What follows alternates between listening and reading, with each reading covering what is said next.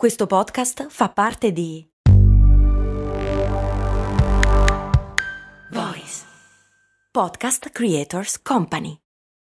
Nuova Hyundai Tucson Full Hybrid. È qui, ancora più efficiente, grazie ai motori ibridi di ultima generazione e con un innovativo display da 12,3 pollici. Per fortuna che c'è Tucson. Nuova Hyundai Tucson Full Hybrid. Fino a 5.700 euro di vantaggi grazie all'ecobonus statale, con rottamazione e finanziamento Hyundai Plus. Scoprila nelle versioni plug-in, full e mild hybrid. Annuncio promozionale. Offerta valida fino al 30 giugno, fino ad esaurimento fondi. Scopri info, condizioni e limitazioni su Hyundai.it. Cose Molto Umane esiste grazie ai patron che su patreon.com slash cose molto umane la finanziano con una piccola quota mensile.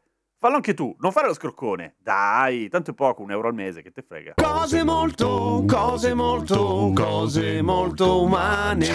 E me lo so che molti di voi ci sono rimasti male ieri per la questione del wasabi che è finto. Allora ho deciso di continuare questa china e continuare a deludervi. Anche il sapore di vaniglia è tutto finto. Però ha un senso. E adesso vi spiego. Moltissimi degli insaporitori, degli aromi che eh, ci sono dentro il cibo sono aromi artificiali. Per esempio, il più famoso è proprio la vanillina. Per un semplice motivo, cioè il motivo dei costi ma in realtà la struttura delle molecole create in laboratorio rispetto a quelle naturali sono praticamente identiche, cioè fanno male esattamente come quelle naturali, cioè in genere non fanno mm, male. La vanillina, per estrarla in modo naturale, bisognerebbe mettere a bagno nell'acqua e nell'alcol queste fave di vaniglia che sono tra l'altro il frutto di orchidee rare e costerebbe un miliardo di dollari. La vanillina quindi si usa da sempre, è stata una delle prime a essere inventate o scoperte, si usa quella fatta in laboratorio e viene piuttosto bene nel senso che la vanillina, quella finta, somiglia molto alla vaniglia quella vera, abbastanza. Ci sono alcuni sapori invece che fanno schifo per quanto riguarda l'imitazione e il primo che mi viene in mente è quello della fragola. Il sapore di fragola è difficile da imitare perché il sapore di fragola è dato da un sacco di componenti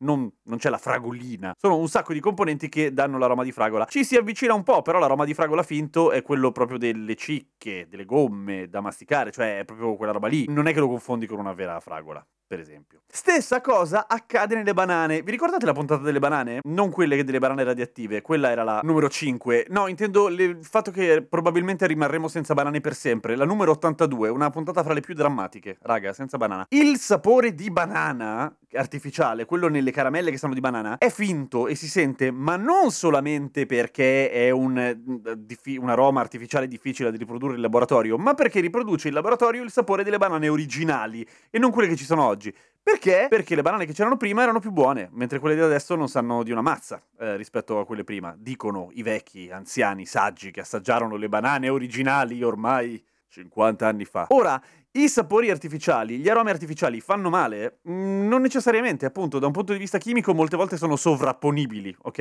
E sono molto più economici. Noi tendiamo sempre a scegliere le robe naturali, sicuri che siano più sane. Mm, non sempre così. Per esempio, il cianuro è piuttosto naturale e fa male, non lo fate. Eh, l'eccesso di quella roba lì che quello che è natura fa bene per forza porta a incidenti come le persone che si fanno le creme solari con il decotto di stafava e poi alla fine si provocano delle ustioni terribili. No, cioè non è che sia naturale e buono per forza. Anche i terremoti sono naturali. E in alcuni casi, appunto, le cose artificiali sono praticamente identiche e non fanno nulla. L'aroma di popcorn, o meglio, l'aroma che si mette sul popcorn, che è l'aroma di burro, può far male, ma se inalato in grandissime quantità. Vuol dire che se lavorate in una fabbrica di popcorn aromatizzato al burro e non mettete le protezioni individuali, potreste ammalarvi. Non se mangiate il popcorn e nemmeno se sniffate il popcorn mentre lo mangiate, non vi fa assolutamente nulla. Una cosa interessante eh, riguarda invece invece l'aspartame e tutte quelle cose lì che si mettono al posto dello zucchero nel caffè. Negli anni 70, a un certo punto, una dottoressa, zitto cane,